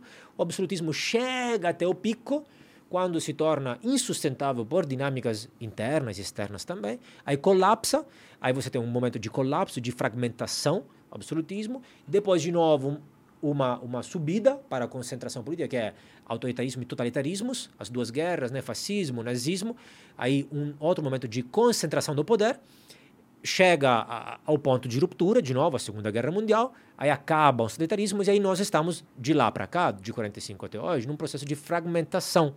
Os Estados Unidos foram o único protagonista, praticamente, e, e as coisas estão numa transição. Então a gente está num momento de fragmentação da, da, da, Ah, da história, sim. você acha? E depois Não, desculpa, de, de agora de unificação. Agora voltou a. a- Entendi, entendi, entendi. Faz Os sentido, faz sentido. O interessante dessa dinâmica, na minha opinião, é que essa consolidação do poder realmente não se faz mais naquela ideia de Estado-nação. A, a ideia de Estado-nação está morrendo. Exato. E está surgindo no lugar a ideia de organizações internacionais privadas. Uhum. Se a gente for parar para pensar, hoje em dia, quem tem mais poder? A Google ou o Estado brasileiro inteiro? Pois é, é, está mudando. E a tecnologia, obviamente, é uma, é uma variável nova, que não teve essa tecnologia na história. Então, por um lado, tem aspectos novos, mas a dinâmica é a mesma, na verdade. O funcionamento é o mesmo. Só que os atores, as coisas, o, o epifenômeno que aparece diferente. Mas no fundo, no, no substrato, o fenômeno é o mesmo, que é centralização do poder, que é o mesmo. Hoje, claro, tem auxílio da, da, da tecnologia. Então, é, eu, eu, por exemplo, sou um. é, eu me considero um realista, mas as pessoas me chamam de pessimista. Então, Porque a realidade às vezes é triste, né? é, é- é porque eu acho que eles são os otimistas, mas tudo bem, cada um. É, então, assim, eu sempre fui muito. Apesar de usar, de fato, é, mas assim, pessimista do ponto de vista da tecnologia na política. Eu não acho que a tecnologia é, dá. Eu acho que a tecnologia, claro, que dá alguns benefícios e alguns graus de liberdade, mas acho que dá mais poder ao Estado que o contrário. né? O Estado consegue controlar, graças à tecnologia, bem mais que no passado. Então, nesse sentido, ajuda, claro. Eu, eu acho que eu concordo com você, mas eu acho que a dinâmica que aconteceu nos últimos 10 anos, 20 anos, com a, com a internet é, nascendo e evoluindo ao ponto do que chegou hoje, não foi uma. é, Não foi uma, um aumento do poder político dos estados, não, na minha opinião. Sim, sim, entendi. entendi. Pelo, pelo contrário, eu acho que a, a, a internet causou um abalo, inclusive, no sistema político mundial, que também pode ser uma das explicações por que a gente está passando por essas transformações agora, no sentido que antes existia um controle do Estado ou do status quo das narrativas da sociedade que era muito mais abrangente do que existe hoje. Com a internet, qualquer. Eu posso falar, né? É tipo, eu posso chegar É. aqui, um gordinho ter tudo que ficava jogando no quarto e vendo coisa na internet, pode chegar e atrair um público e tal. E e rivalizar com as narrativas que antes eram impostas pela, pela Globo, pelos grandes jornais e tal. Então, eu acho que essa dinâmica desestabilizou o, o equilíbrio de poder entre as elites. E, e é por isso que a gente está vendo essa reação tão Exato. forte de controle. É, a questão é, eles vão conseguir, o Estado vai conseguir controlar a narrativa para voltar ao que era antes, um controle total da narrativa, que era o que eles tinham e que eles desejam ter novamente, ou nós, indivíduos descentralizados, com a tecnologia, vão conseguir fazer uma resistência o suficiente para que eles não consigam a dominância da, da, narrativa novamente. Eles vão conseguir. É isso que eu queria dizer. Para então mim, eles vão conseguir. cara. Não fala isso não, mano. Não fala isso não. É, mas, Vou mas ter assim, que ir para os Estados Unidos mesmo, não tem jeito, senão vou ser preso aqui. ou até lá, não sei, tá? Fudeu, Assim, vou para Singapura. Porque, veja, concordo com a sua descrição. Mas exatamente, por quê? Porque no começo era uma novidade. Então, internet inicialmente era um, um sistema anárquico. Inicialmente era assim mesmo, né? Só que gradualmente, aí como qualquer novidade, no começo desestabiliza a elite dominante.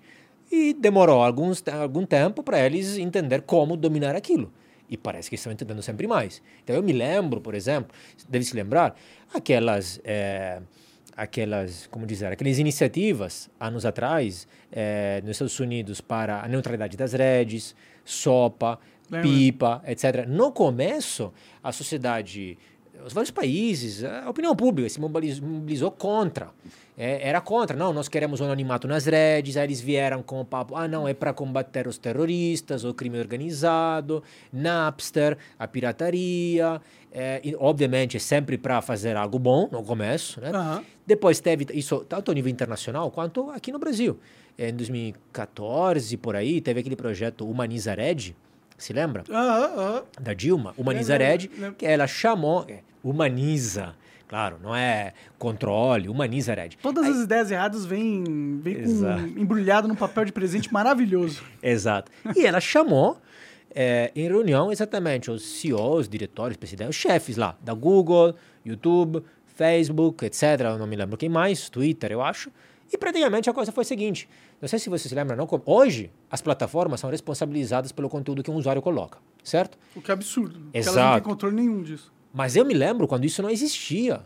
Quando você era responsável individualmente. E as plataformas, olha que coisa legal. As plataformas, quando o Estado queria impor isso, as plataformas eram contra. E falavam: não, não, não, nós não queremos isso, cada um se vira. Então, se o meu usuário coloca lá ah, pornografia ou terrorismo, não sei o que, vai atrás dele. Inclusive, eh, colocando lá é fácil de achar. inclusive. É, ele tá. Exato. literalmente. Exato, é mais fácil que antes, né? Ok. Depois, aí elas foram obrigadas, com humanizar, tanto a nível internacional quanto aqui, com humanizar Edge, isso aconteceu. Olha que se vocês não se, responsi- não se responsabilizam pelo conteúdo colocado pelos usuários, nós vamos fazer outra coisa. Aí elas foram obriga- obrigadas. Gradualmente, primeiro obrigado, depois começaram a pegar gosto. E aí hoje, eles fazem a censura prévia muitas vezes, né? Fora que As mídias todo- sociais. Pegaram gosto. E houve uma, uma, uma mudança de cultura dentro das próprias. Exato. Tava chegando, exato, pensei a mesma coisa. Porque quem faz isso de fato é o departamento de marketing, o cara lá de algoritmo, etc. é, a agência de checagem dos fatos, etc. Que já um pessoal já conhece a cabeça. Então, foi assim, a empresa que antes não fazia isso, fala, olá gente, tudo bem? Meu RH está contratando para essas vagas. Quem vai lá? Um cara que já quer encher o saco, Sim. já tem aquela cabeça. E aí, gradualmente, isso cresceu dentro das empresas, concordo. E as culturas vai ficando woke, tudo lá. E aí você tem o Twitter, onde a mina vai nos- no, no, no, no escritório, toma um café, come uma lagosta, vai embora e não trabalha. E, E eles mas tem cabelo né? colori- colorido, sovaco colorido. o bom é que essa, essa estratégia das, das mídias, das, das big techs, de primeiro abraçar o sistema e ser abraçado pelo sistema, acabou mordendo eles na bunda muito forte. Porque, primeiro, porque ele criou um ambiente onde os concorrentes podem surgir com a vantagem competitiva de não fazer a censura. E aí você tem a ascensão do Rumble lá nos Estados Unidos, e aqui no Brasil tá começando a crescer pra caramba. E você também fudeu eles porque aquela cultura criou um ambiente de trabalho ultra não produtivo. E aí você tinha, por Sim. exemplo, o Twitter com 7, 8 mil funcionários, o Elon Musk compra, vai lá e fala, mano, tem 5 mil pessoas aqui que são inúteis. Ele demite as 5 mil pessoas, que provavelmente eram pessoas da cultura woke, que, faz, que tornavam o ambiente do, do Twitter aquele ambiente tóxico, que validava eles trabalharem junto com o governo e com a CIA e com o FBI, que inclusive está aprovado pelo, uhum. pelos os e-mails que o, que o Elon Musk vazou no Twitter. E, e, aí você criou aquela dinâmica de censura na internet, que me fudeu nesses últimos quatro anos pra caramba, e fudeu outras pessoas, e acabou validando culturalmente o Estado vir e quebrar uma das liberdades individuais mais importantes, que é a liberdade de expressão, e instaurar um regime de controle de narrativa imposta pelo Estado. Por isso que eu falo que os Estados Unidos não é nosso aliado, mano. Os caras nos fuderam, velho. Eles nos fuderam. Eles, eles foram um cavalo de Troia. Toma aí as nossas redes sociais, YouTube, olha que bonito você pode usar. Aí todo mundo começa a usar. Agora vou, vou condicionar a mente do brasileiro para você se fuder. Ah. E, e, fez, né? Que tá acontecendo isso uma coisa que seja tão planejado, acho que é outra coisa. Cara, se eu enxergo isso, mano, eu sou um burrão, cara, um gordinho ter tudo. Mas eu não... não li nenhum desses livros aqui, ó. Nenhum desses livros. Eu não sou um cara inteligente. Se eu tô enxergando essas porra, eles já enxergavam isso há 10 anos atrás e, foram, e foi por isso que eles implementaram. Veja, é, eu acho que é um pouco diferente em que sentido. Já faz décadas, antes de tudo isso, que tinha uma hegemonia é, cultural é, dessas visões, chamamos de socialista, marxista, sociais-democratas, neomarxistas, é, no ambiente acadêmico, por exemplo. Né? é, no ambiente escolar, etc. Mais ou menos com algumas diferenças, um pouco em todos os países né, do, do Ocidente. Então, assim, isso, de novo, é, é o mesmo capitalismo, a mesma prosperidade que gera isso. É o neto que virou, que estudou arte, letras, etc. Mas é que se tiver... Desculpa te cortar, mas é que se tivesse um, um, um trabalho do Estado que entende essa dinâmica social e coloca ferramentas para mitigar esses efeitos, a gente poderia ter construído uma sociedade mais resistente a essas dificuldades naturais da evolução social. Não, poderia, mas mas o que houve foi totalmente o oposto. O, o Estado ele trabalhou ativamente para ideologiz, ideologizar o ambiente acadêmico e colocar ativistas políticos em locais de poder e proeminência, justamente porque eles sabem o efeito que a academia tem na mente dos jovens e como os jovens podem ser usados para serem massa de manobra no futuro político. Não, não é que eu discorde disso, o ponto é que acho que é, é um pouco mais complexo, acho que tem outras variáveis. Tem isso e tem outras coisas. Por exemplo, é, e podemos falar do Brasil ou dos, outros países também. É, por exemplo, um dos motivos pelos quais se chegou nessa situação de é, hegemonia cultural, que aqui no Brasil é muito forte, concordo, é, é também porque, por exemplo, um dos fatores. Durante a ditadura, praticamente não tinha muito espaço para a oposição, para a esquerda é, atuar politicamente, evidentemente. Então, a área que sobrou para eles foi a cultura. Arte, música, cinema, escola, etc. Tal, mídia, blá blá. blá. Mídia nem tanto, etc. Então, é. fora para a área da cultura. É, inclusive, aí, claro, poderíamos falar que quem tinha teorizado isso foi Gramsci, etc. Né? Vamos chegar lá pela via da cultura. Primeiro pois é, fazer... os caras criaram o manual, né?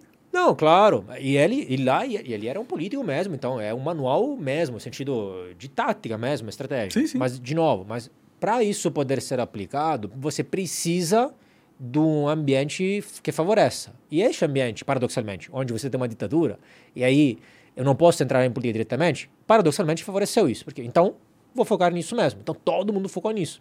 O que quer dizer? Então, assim, vamos supor... Assim, então, era um plano da ditadura tomar o poder político total, não permitir aos comunistas entrar para que os comunistas vira, tomassem a hegemonia da cultura, entendeu? Acho que não. É, mas é que eu acho que... Mas, mas que, desculpa, mas que contribuiu a gerar isso, sim. Mas, inclusive, o objetivo era exatamente o contrário. Era aniquilar a esquerda. Mas a esquerda já estava em posição na acadêmica antes da ditadura acontecer. Sim, mas, mas veja, mas quando é que a hegemonia tomou posse? Não, eu entendo, é, eu entendo, eu O mesmo Gramsci, o mesmo Gramsci, sim, claro, Gramsci teorizou aquilo, sugere aquilo, o manual. Gramsci escreveu tudo isso quando ele estava na prisão, colocado por quem? Por Mussolini. Então, atenção, que estou dizendo, era um plano de Mussolini, vou colocar na prisão, aí ele vai escrever isso e aí eles vão tomar a cultura. Não, o que estou dizendo que às vezes contribui para um resultado, para o resultado algo que, que tinha um objetivo totalmente oposto, inclusive, que contribui com aquilo. Aí o que eu acho que acontece, que nós olhamos o resultado, essa situação ruim que está aí, e, e olhamos as causas diretas, mas não olhamos as causas indiretas, por exemplo. Porque é mais fácil. Não estou negando que tenha, sim, sim. só que tem várias outras. É um pouco mais complexo, me parece. Não, não, eu concordo. Eu entendo que existe uma origem do, do radicalismo e tem um, um, porquê as pessoas se radicalizam, né? Muitas vezes é porque existe um outro grupo radical oposto que também está fazendo contraponto e foi o que aconteceu hoje no Brasil, né? Você tinha o Bolsonaro, que podia ter sido apaziguador, mas ele foi... Uh, na forma com que ele se portou como presidente, ele foi divisivo. Ele houve uma separação proposital feita por... O Lula também é igual, né? Cada um se alimenta do outro. Exato. E, e um radical vai radicalizando Exato. o outro radical. E aí eu concordo nesse sentido. A é mesma verdade. internet, acho que contribuiu a isso, né? Porque, porque assim, então, então o que aconteceu? Basicamente, é, especialmente no Brasil, é, é, essa visão já era hegemônica na área do ensino, na cultura, na arte, na mídia, etc. E a direita, até pelo passado ditatorial, não tinha espaço, etc. E aí, quando surgiu a internet, Orkut, Facebook, depois, etc., eles acharam este lugar onde se organizar, se encontrar e se organizar. Aí nasceu lá, basicamente, a direita. Ao ponto que a esquerda nem, nem viu a, a direita chegar. Viu, não viu pelo retrovisor, viu depois. Quando Sim. o Bolsonaro ganhou, é, eles, até pouco tempo antes das eleições, eles subestimavam. Você lembra que fala, no começo eu me lembro que eles falavam: "Ah, mas será que Bolsonaro é uma candidatura séria?" Depois começaram a falar: "Ah, mas Bolsonaro tem um teto, tem um teto." E não é porque eles não viram, porque eles não estavam eles lá. Eles não estavam entendendo a dinâmica Exato. social que estava acontecendo. Mas o que quero dizer? Então foi internet um pouco que é, é, permitiu a direita nascer. Pra caralho, concordo. então não foi planejado, foi é o que é, entendeu? Eu me lembro, por exemplo, a, a, a escola de Frankfurt, tem uma, uma visão positiva de internet das novas tecnologias. Eles achavam que, graças à internet, nós teríamos chegado a uma e-democracy, uma democracia digital onde todo mundo podia é, acompanhar a política, votar digitalmente, uma democracia direta, uma grande agorá, como na praça grega, e, e, e eliminar a elite política, etc. Nossa, eu adoro isso. Acabar com essa política representativa aí, coloca não é app e eu decido. Aí essa lei é brava, eu decido, senão... é, esse era o ideal. Para mim é, porque, mas quando eu falo essa ideia, os caras riem da minha cara. Porque eles achavam que as pessoas se colocadas para conversar, é a ideia da, da, da, racionalidade discursiva, deliberativa, se colocada para discursar sobre política, em média prevalece uma maioria racional, a racionalidade, e nós convergemos para uma racionalidade. E aconteceu exatamente o contrário. E, de novo, Neil Ferguson, que é um autor que eu gosto muito, contemporâneo, ele avisou, falou, não, não, não, é, tem um livro A Torre e a Praça, muito bom. Ele avisou, falou, olha, internet é divisiva. Por quê? Porque internet te permite você é, se, se, conversar com pessoas que pensam com você. Então, você, você, você é conservador, você vai achar um monte dos conservadores. Você é liberal, você é ANCAP, você é emo, punk.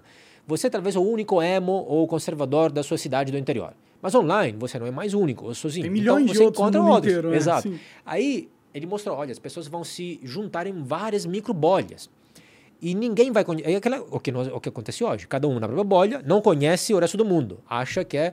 E aí polariza. Quando você não compreende, não conhece o ponto de vista do outro, aí você não compreende, não justifica, não tolera. E aí vira. O que eu quero dizer de novo? E você não tem os contrapontos da sua própria ideia, né? Você não consegue Sim. Eh, trabalhar a sua Exato. própria ideia. Se você está num lugar onde todo mundo fala, ah, realmente, isso é boa. E não dá um. Exato. E não melhora. Não melhora. Né? Uhum. Né? Mas o ponto que eu quero dizer é que, assim, essa polarização foi gerada também, entre outras coisas, pela internet. Mas não é o plano, não é. É o que é, dá nisso. É uma consequência, não necessariamente. Eu entendo, eu entendo. Eu, eu, eu acho que. Eu concordo que no começo é natural. Só que depois que acontece naturalmente, existem aqueles que observam o fenômeno natural. E aí, da segunda vez que Com acontece, certeza. já não é mais, não é mais natural, entendeu? concordamos, exato. E, concordo. E isso. eu acho que as mídias sociais, elas viram isso acontecendo e em vez de falar assim, caralho, estamos tamo colapsando a sociedade, eles falaram, não, não, que bom. É isso que quem manda na gente quer. E aí eles, in, inclusive, aumentaram a divisão das, das, das pessoas e contribuíram para que isso... Porque o algoritmo ele poderia ser trabalhado para entregar coisas claro. fora da sua bolha claro. com mais consistência. Mas até por um motivo comercial também, é melhor para as redes sociais criarem algoritmos que te radicalizam e te mantêm preso na plataforma consumindo o mesmo tipo de Claro, conteúdo. claro. Né? Mas é isso, exato, concordo. Em parte é espontâneo, etc. E depois tem quem surfa. Inclusive, tem alguns pesquisadores que mostram o seguinte: que é, aí, sem chegar em teorias do complô, outras, tá? Por favor, mas assim, a ideia é que é toda essa agenda, que afinal é, é simbólica, né? Assim, a- ideia é a seguinte: que é, é tudo isso é uma agenda para você remunerar simbolicamente os bobinhos. Enquanto alguns se aproveitem, têm ganhos reais, de dinheiro mesmo, e ganha mesmo eh, dinheiro, subsídios, posição de mercado, as empresas ficam maiores, etc. Aí você dá aos grandes empresários isso, e à massa você vende a narrativa. E são os bobos que se contentam do discurso, mas de fato é só simbólico, eles não estão ganhando nada com isso, de Sim, fato. sim. Enquanto, exato. Então, na verdade, a ideia poderia ser, na verdade, não é exatamente eh, planejado, é exatamente o contrário. É como, eh, tem, tem um, um paper bem interessante que ficou famoso nos últimos anos, de dois pesquisadores, não me lembro os nomes deles, e eles mostram, olha, é, é claro que é uma simplificação, mas ten, tentam explicar. Né? Eles falam, olha, tem três, três tipos de cultura. A cultura da honra, a cultura da dignidade e a cultura da vitimização. A cultura da honra e mais ou menos corresponde a uma sequência histórica, né? Antes era a cultura da honra, depois dignidade e hoje vitimização. A cultura da honra é a cultura tipo do duelo, sabe? É a cultura onde se você sofrer uma, um, uma afronta ou algum, não sei, sua sua mulher, sua filha, etc, você você sente atingida sua honra e você vai enfrentar isso e resolver o problema eh, pessoalmente, cara na cara, vai lá, dá um soco na cara ou Ou do duelo, tipo, aham. né? porque a ideia era que ah, homem tem que fazer assim, essas coisas da honra, etc. Depois, isso era mais ou menos antes, né? Eh, que é a cultura na qual eu vivia ainda, a Sicília é assim, por exemplo. Depois tem a cultura da dignidade, ou seja, onde quando acontece algo deste tipo, você não é atingido por isso, você é superior. Se alguém faz uma afronta deste tipo, você não se baixa ao nível deles. E você não vai enfrentar diretamente.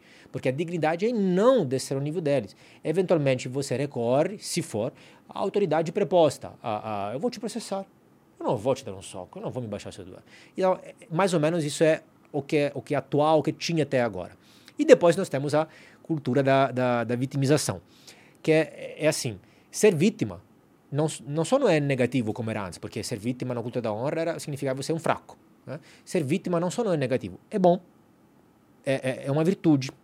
E chamar os outros para te defender, amigos, turminha, vem aí, vamos cancelar o cara, vamos todos criticar lá o cara. Não é uma vergonha, porque assim, você está precisando dos outros, você não consegue resolver sozinho, você não é adulto.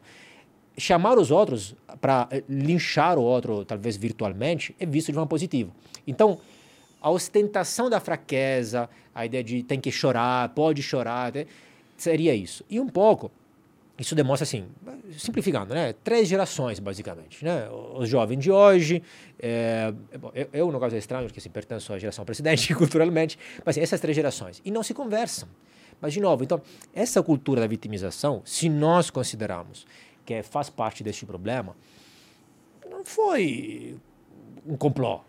É o que é. As, É as natural, sociedades ia são acontecer mudanças. naturalmente. É, tem mudanças. Sim, sim, mas eu nem, eu nem argumento que isso é o complô. O complô são as pessoas que percebem esse, esse fenômeno e se posicionam geopoliticamente para que eles total. aproveitem disso para aumentar a sua quantia de poder, né? Concordo plenamente. Eu acho que a gente entra muito nesses negócios de teoria da conspiração, porque a- está acontecendo aquele fenômeno que você falou, está havendo uma centralização do poder. Então, quando há uma centralização do poder, fica mais fácil de detectar os grupos que estão com poder. Hoje você tem a BlackRock, por exemplo, que é um fundo internacional com mais de 3 trilhões de, de- de dólares investidos no mundo todo. Então, imagine o tanto de budget de marketing que eles financiam, entendeu?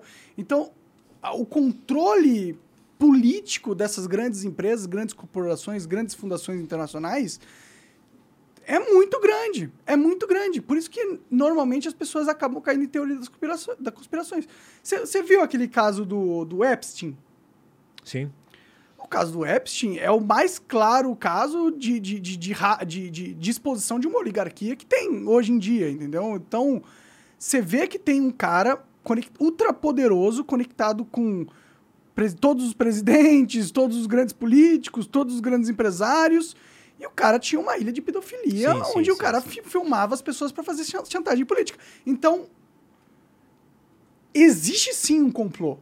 Sim. E, e é um complô dominante e forte, tá ligado? Claro. Por isso que eu não acho que as pessoas que ficam falando de globalismo, elas estão erradas, elas estão certas. Talvez elas tenham uma superestimação do poder do globalismo, mas de fato que existe um grupo muito poderoso internacional que não tem nada a ver com os americanos, não tem nada a ver com os europeus. Os europeus e os americanos são utilizados por essas pessoas. Essa, a noção desse grupo é uma, uma noção supranacional. Vou, vou, te dar. É, pois é, não. Acho que é, é em grande parte concordamos sobre uma questão de intensidade, talvez, do, da ênfase que colocamos na, nos pontos diferentes. Por exemplo, uma das, das escolas de pensamento que eu uso no livro, é, e aí que vai dar é, água ao seu moinho, etc., que é essa visão, que é a seguinte, é a chamada teoria elitista. A teoria elitista, é, a escola elitista da ciência política, é uma das primeiras escolas de ciência política do mundo. É, a escola elitista é basicamente é mais ou menos o contrário do que as pessoas ouviram na escola, né? Especialmente aqui. É mais ou menos o seguinte: as pessoas, a ideia é a seguinte. Pensem é, final de 1800, começo de 1900, 1920, etc. Aquele, aquela época na qual estava tendo a, o gradual fim das monarquias absolutas para monarquias constitucionais, parlamentares ou até democracias e o surgimento da sufrágio universal, sociedade de massa, meios de comunicação de massa, etc. Então, uma maior igualdade. Era uma época de relativa euforia, do tipo, eh, as elites aristocratas do mundo acabaram e agora é o povo que vai mandar. Democracia, sociedade de massa, etc. E a escola elitista, com autores, era uma escola inclusive italiana, com Pareto, Mosca e Michels, que era um alemão, falava, olha, mais ou menos é, não, não, não, se empolguem aí.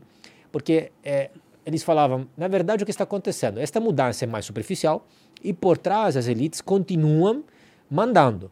Eles estão só demorando para entender como cracar o sistema, e, mas cracando o sistema eles vão continuar lá, vai só mudar aquela coisa. Tudo muda para que nada mude. Uhum. Né? Então, aparentemente, e por um lado sim, mas assim, não é que você não tem mais elites mandando.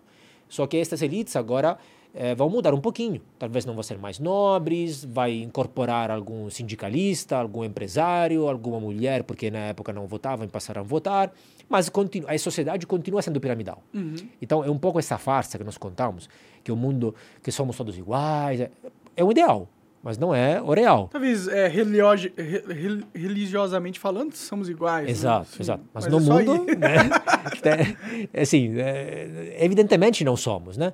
Então, o que eles falam, basicamente, é o seguinte, olha, a política não é feita de baixo para cima. A política é feita de cima para baixo. Nós não somos todos iguais, é, eles mandam e nós obedecemos.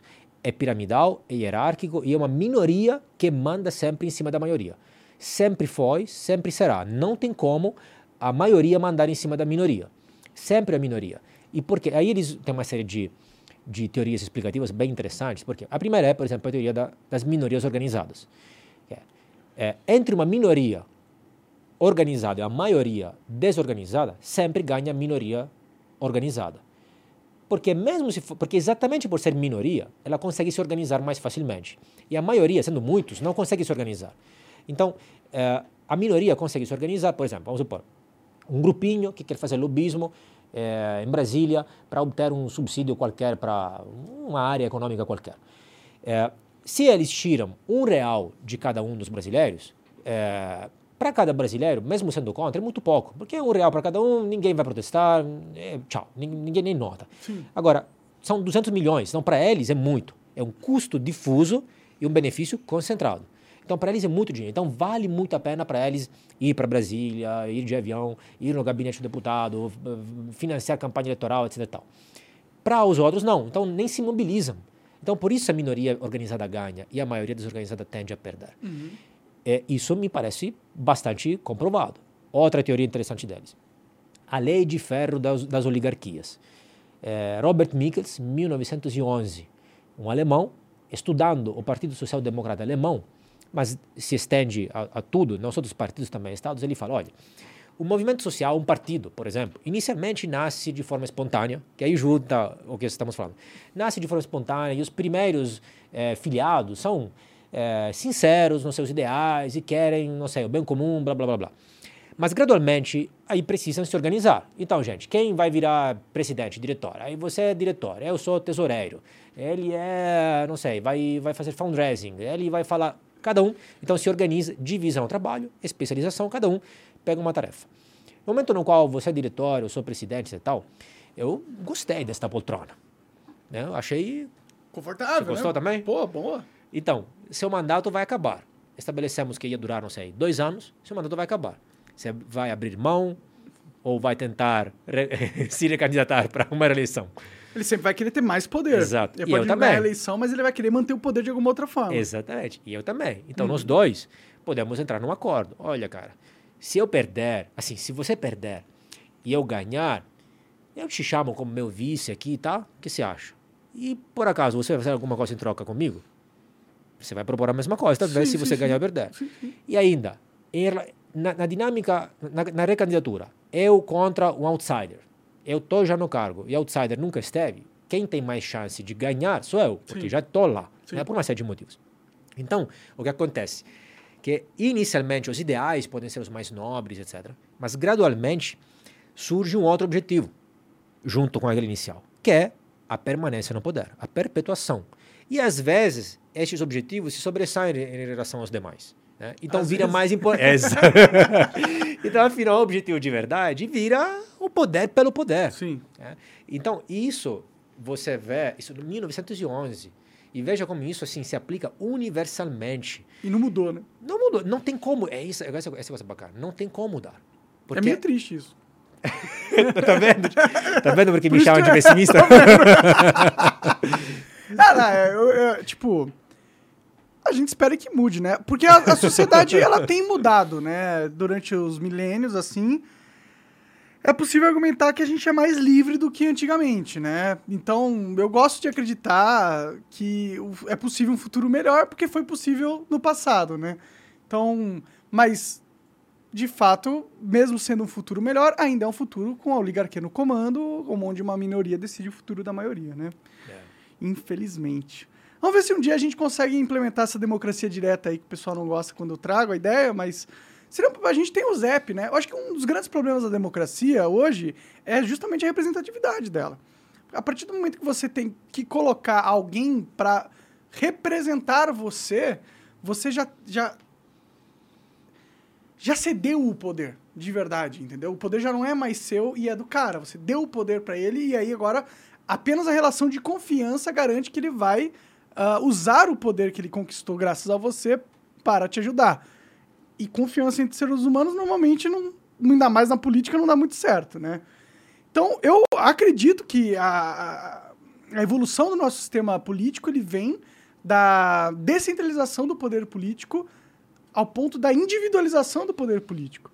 Porque é claro que não dá para todos nós aqui ah, é, acompanharmos toda a burocracia estatal e decidirmos tudo o que acontece. Óbvio que você vai ter que delegar a responsabilidade às pessoas, porém o controle dessa delegação atualmente é um controle de quatro em quatro anos no sistema ultra marketing das eleições, é um co- concurso de popularidade.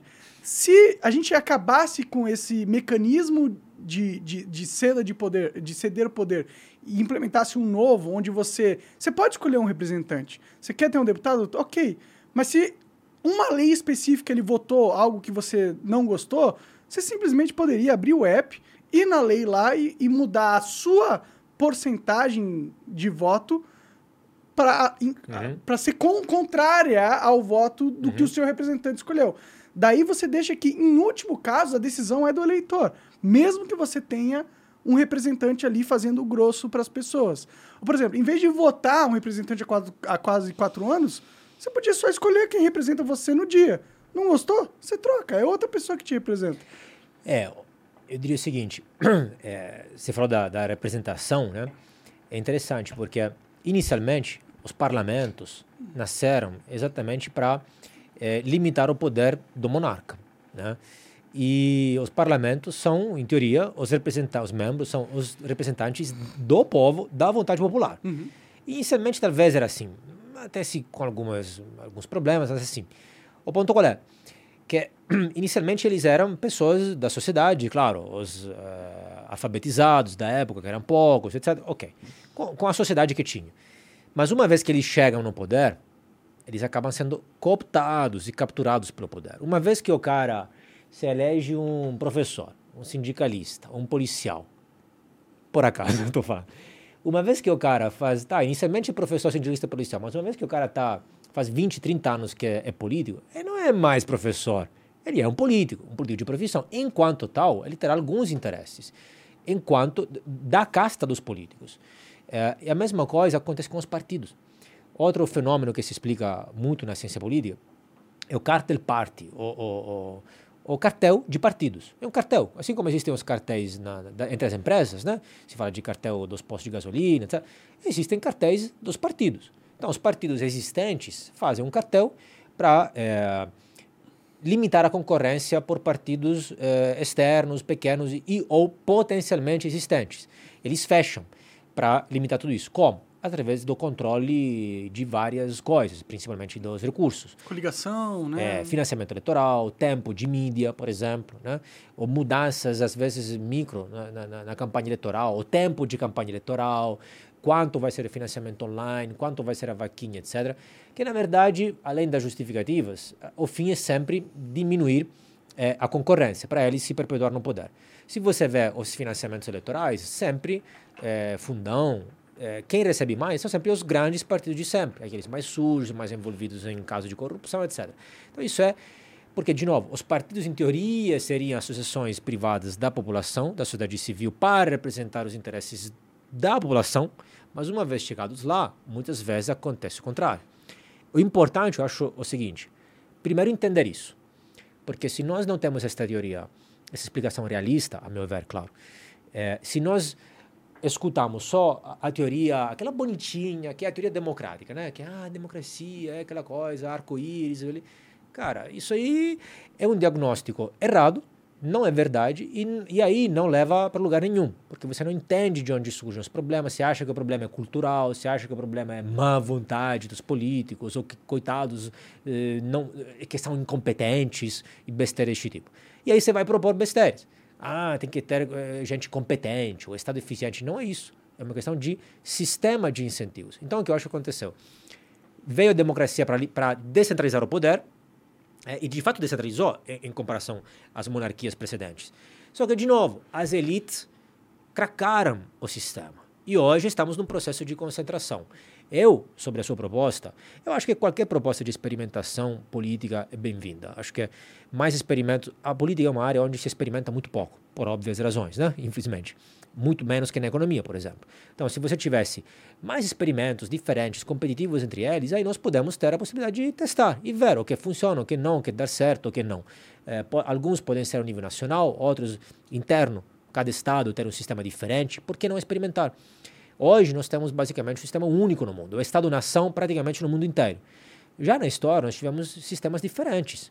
É, é teve cidades na Idade Média onde, é, por exemplo, o, o, governo, entre aspas, era regido por nove magistrados, assim, nove ministros é, é escolhidos aleatoriamente um sorteio entre a população.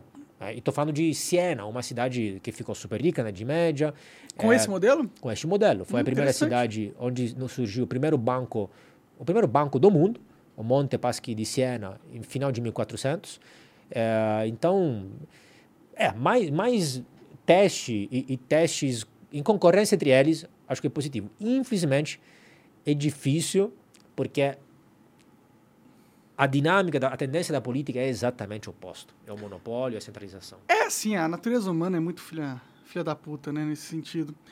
É, não sei, eu, eu, eu, joguei essa ideia aí pra galera. Quem sabe? A gente podia começar com plebiscitos digitais, vai decidindo uma coisinha ou outra, vai melhorando o app, põe blockchain ali no, no app do governo. Estamos no futuro, né? A gente podia dar uma ah, acelerada nas coisas. Parece que a gente fica vendo tudo errado, a gente sabe quais são os problemas, mas não, a população não se une para resolver. Elas ficam esperando messias, mitos e, é. e picanheiros em, é, em é. geral, né? É foda. Adriano, obrigado, cara. Valeu demais vir aí. Obrigado você pelo convite. Finalmente conseguimos. obrigado pelo presente. A ciência De da nada. política, uma introdução. Adriano Jean Turco tá aqui. Onde o pessoal compra? Agora tá na Amazon, praticamente. Sim. Vai lá na Amazon, é é um livro denso, né? Bastante coisa, mas você vai saber aí pelo menos o básico da ciência política ali, o Adriano garante para você. E muito mais, tá bom? Você tem, tem mais livros além desse? Você é o, o- Tenho o segundo, o segundo, mas planejo eh, escrever um Qual é o nome do outro? organizando. Não, ainda está em fase... Ah, entendi, entendi, entendi. Então é isso. Quer deixar suas redes sociais pra galera acompanhar? Alguma coisa assim? Sim, pode. Tô. Senão fique com inveja, tá? Eu ainda tô. Não sei por quanto tempo ainda. Eu tô no Twitter. Ah, no, você tá tranquilo, tá No tranquilo. Twitter, no Instagram, no YouTube também. E que mais? Facebook ainda tem, tá lá. TikTok, tá De vez usando em não? quando. Não. Tem que usar? De TikTok vez em é bom, quando. viu? É sério? Tô usando não. Eu tenho minhas restrições ainda. Pô, você tá com medo da política de, de privacidade Não, do TikTok? não, não, não, não. Eu não sou muito fã da- da- das mídias sociais de forma geral. Ah, entendo, entendo. Já mas- me falaram que estou arriscando bastante, talvez daqui a pouco vou ser cancelado também, mas por enquanto estou lá, nesse, nessas mídias sociais. Legal, vai pro Obrigado. TikTok também. Para com o preconceito que tem que estar em tudo. Esse, esse é o caminho. Adriano, obrigado, foi demais. Achei o papo muito, Obrigado. muito interessante, inteligente. Vamos conversar mais vezes no futuro. Fazer um combo aí com o amigo seu inteligente também, pra gente discutir várias coisas. Obrigado mesmo. Galera, muito obrigado. Obrigado. Tchau. E é isso.